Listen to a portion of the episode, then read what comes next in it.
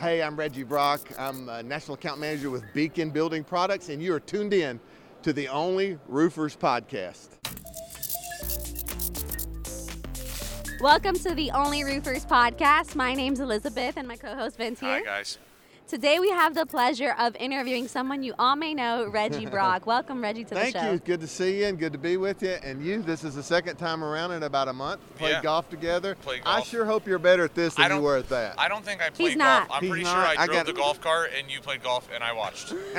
well, it was fun. I was a great spectator. I gave the golf clap. I, I, I did the great job. So it's not going to take much for this podcast to exceed my expectations No. after playing golf No, no, with no. you. I got you. So uh, that's mainly because I'm doing it. Exactly. Whoa. wow. I'm kidding. I'm kidding. Yeah. So uh, I have seen you for many years in the industry. Let's talk a little bit about how you got into roofing and your journey here. I came out of college as a biblical studies major. Wow, Yeah, and Didn't I, expect I that was coming. actually I did not either. I went on the evangelistic field, traveling, preaching for. Oh, that's why you're a probably 10 good sales years. guy.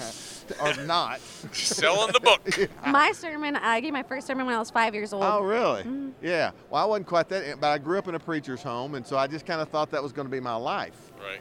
Went to college and got out and started traveling, and I had a divorce that kind of snuck up on me. And in my religion and my denomination, you get divorced, you got to find a new career. And so um, I found roofing, and Wow. uh, the opportunity for me gave. I mean, it gave me a quick chance to make some quick money, which how is did what I you need find roofing? funny story. My nephew is a builder in Dallas, and so we were living in Georgia.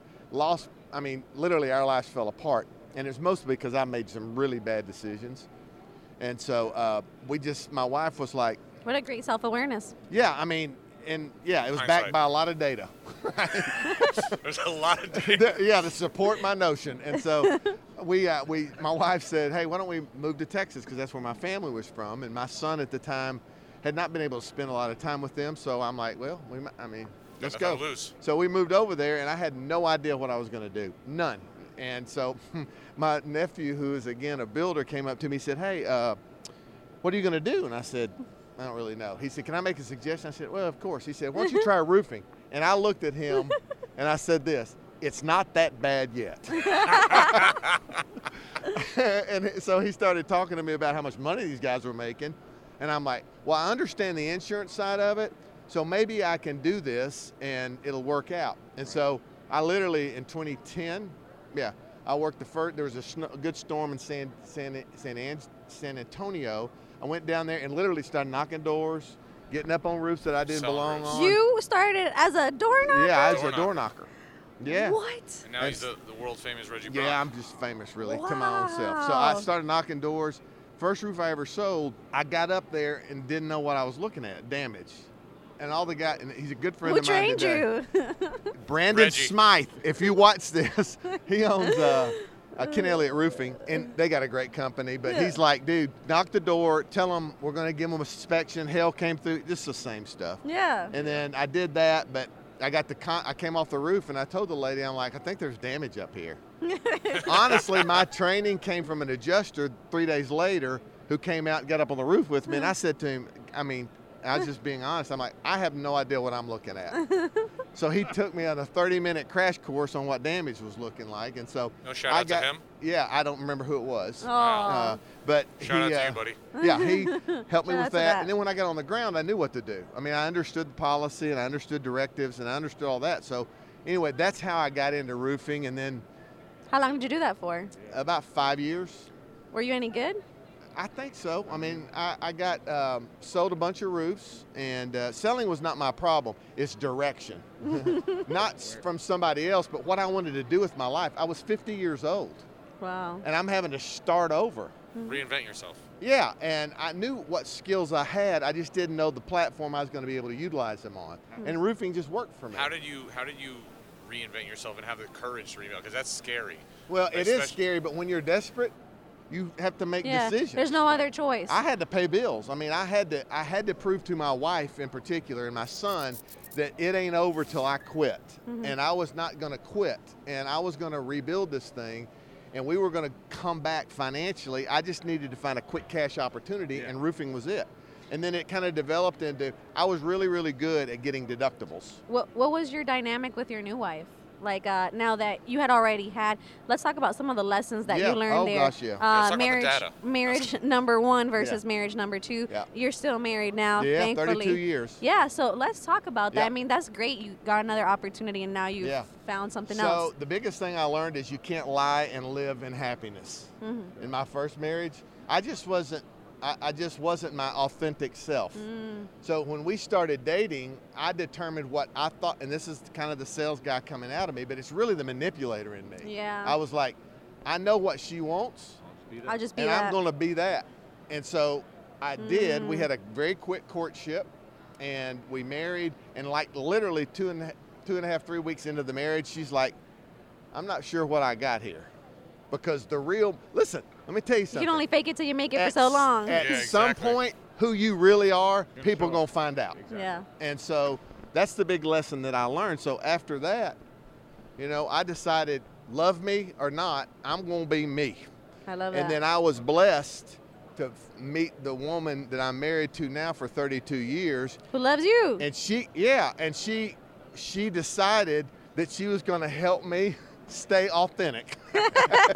and I, you know, so it- much easier. it, it is. And you know, if you're not hiding stuff and you're not trying to, you know, fake your way through life, it's just easier to breathe. you can breathe. Yeah, that's what I was gonna say. Yeah. Get off your shoulders. And so that's the biggest lesson I learned, not just in marriage, but in life. Hmm. You have got to, we're all e-, endowed, I feel, Hmm. with certain giftings and uniqueness that the more we hide that, even if we don't think it's as accepted by people as we want it to be, Hmm. when we live that, then we can produce into our environments something that's contributing.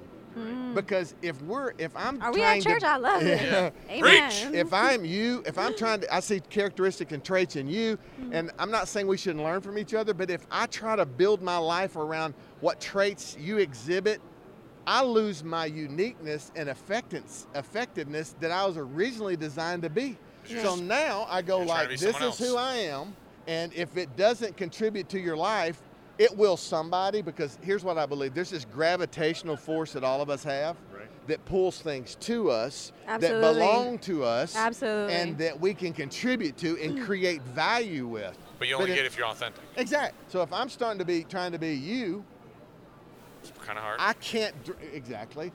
How I can't draw out and get what I need out of life because it, there's no magnetism to it. How do you measure Yeah. being authentic versus working on yourself? Because you you had some things that you had to work on. Yep. Right? You couldn't ignore that and sweep that under the rug. Yep. And you wanted to stay true to yourself. So how do you work on yourself and still stay authentic? Well, I think they're the one and the same. If I c- if I'm constantly aware, so I have this practice every day that where I am constantly thinking about and actively aware of challenges that I know are here that have got to be developed, and they're- I'm mindful of them. And so my development is tied into my awareness. do you have like an exercise every day you do? Well, yeah, I mean, I, like some of my challenges I've named, right? I mean, because they become companions of mine, Hmm. and I can see them rearing their head, and I have to shut them down. So the development I need is just a lifelong, everyday, breath by breath process that keeps me authentic. Self awareness. Yeah, it's not just self awareness, but it's development. It's like the she was greatest talking enemy about. that Hmm. we have is the greatest the enemy within. Exactly. Many times, our greatest weakness is just the flip side of our greatest strength.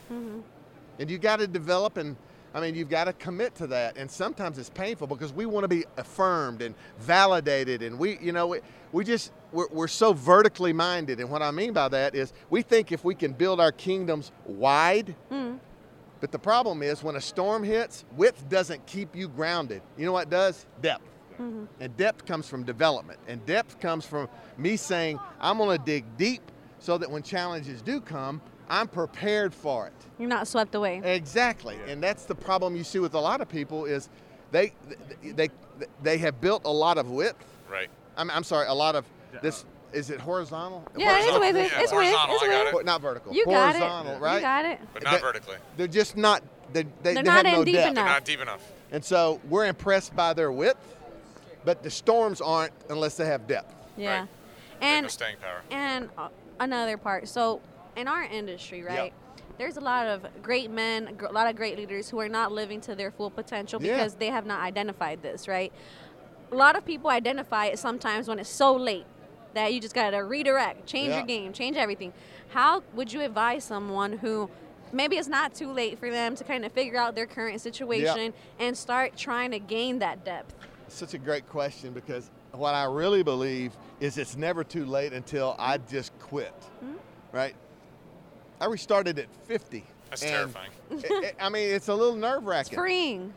But at the same time, when you get to a point where all else is over, you think, unless you believe that, you can always get back and redo stuff. So, uh, to your point, I hear a lot of people talking about legacy. And so, legacy has an expiration date on it. And what I believe is this the legacy I leave, listen, is the legacy I have lived. Ooh. And so, if you want to change what people will think about you when you're gone, it starts with the next decision you make today. So, as long as I've got the capability of decision making, I can reshape whatever I am into whoever I need to be. And so, it's just, but I mean, it's just that You have to make the decision. tedious process. And the biggest problem is most people don't want to put the work in. I did. I'm just like, I am not. be- I'm not in like this because I told my and you can ask my wife and son today. I was always afraid that my legacy would be all about my setbacks. I believe now, once my story is told, there'll be more memor- memory for my comeback than my setback. look at how many other people you impacted now and you have the opportunity to get out in front of because Of your wh- story. while even though maybe your journey started with being a pastor and Yeah. evangelist which is very powerful but there's something great for people who are meant to serve others Yeah. maybe you're just meant to serve others in a greater way that was bigger than you could have ever dreamed No of. doubt. And I think that's, again, so well said because many times our aspirations were never intended for us Mm-hmm. because something jumps up and that like attracts us and we run after it. We're not prepared for it. But Mm-hmm. the fact of the matter is, I think that every step I take is ordered. yeah And even when I've stepped out, I can step back in. Mm-hmm. And so I guess what I would say to people that are hearing this today is you have got to determine that what you are is not over. What you can become is still available. I don't care what your age is, I don't care what your nationality is, I don't care your gender, it doesn't matter. Do you think people are just scared of putting in the work though, or do you Uh, think there's they're no scared doubt of about it. change because it's the unknown? So that's an people are more interesting- scared to be real with themselves is my opinion That's right. That Like you, Uh, it uh, takes real you, and you unknown, gotta like- real, be real. I mean, he was real because he had no choice but to be real. Right. But how many of us wait for that moment to say, "I'm gonna be real"? Like, and that's especially really what if times it is. are good. Yeah. Yeah. You could be at the top, and it could be horror the- in the back, in the, the, the closet, the skeletons, everything Yeah. like that. You could have horrible things going I want on. you to think about this. Recently, I just saw a, a series on TV about icebergs. Okay. and they're beautiful. But the interesting thing about it for me was it showed in this documentary that less than 10% of what an iceberg is is above the surface. The mass of it is under the surface, and it's not the 10% above the surface that wrecked the Titanic. It was the 90% below the surface that they didn't see coming.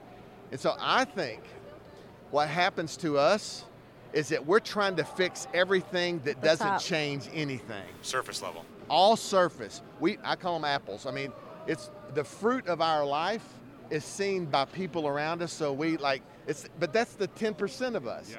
I mean, we got so much more inside of us, and it's that inside of us that ca- is the what creates the outside of us. Listen to me. So people try to change the fruit.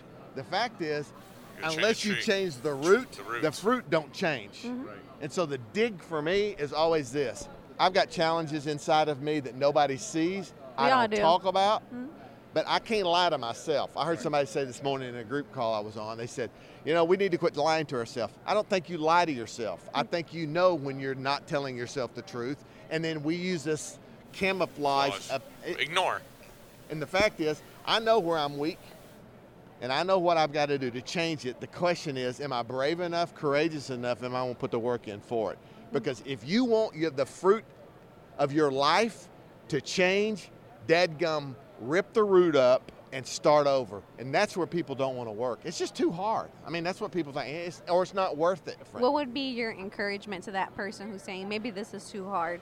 What can they look forward to within themselves? Yeah. What's going to be on that other side of 'Cause that you hard did it, work? but you got to admit it's scary. yeah, it's hard. I, a- and I think the reality of it is everything that you had hoped for, that you messed up in, and you broke, you can fix, but you've got to put your hand on the plow and start grinding. Listen, my wife, some of the mistakes I made, listen, it took five years for her to get past it. I don't know that she's ever passed everything, but I had to say to myself, whether she's giving me the response I want or not, I'm grinding. I'm keeping. pr- I'm gonna prove to her that this ain't happening again. I'm gonna, and so if you're willing to put the work in, I'm telling you, everything you've hoped for and thought would happen to your life is still available.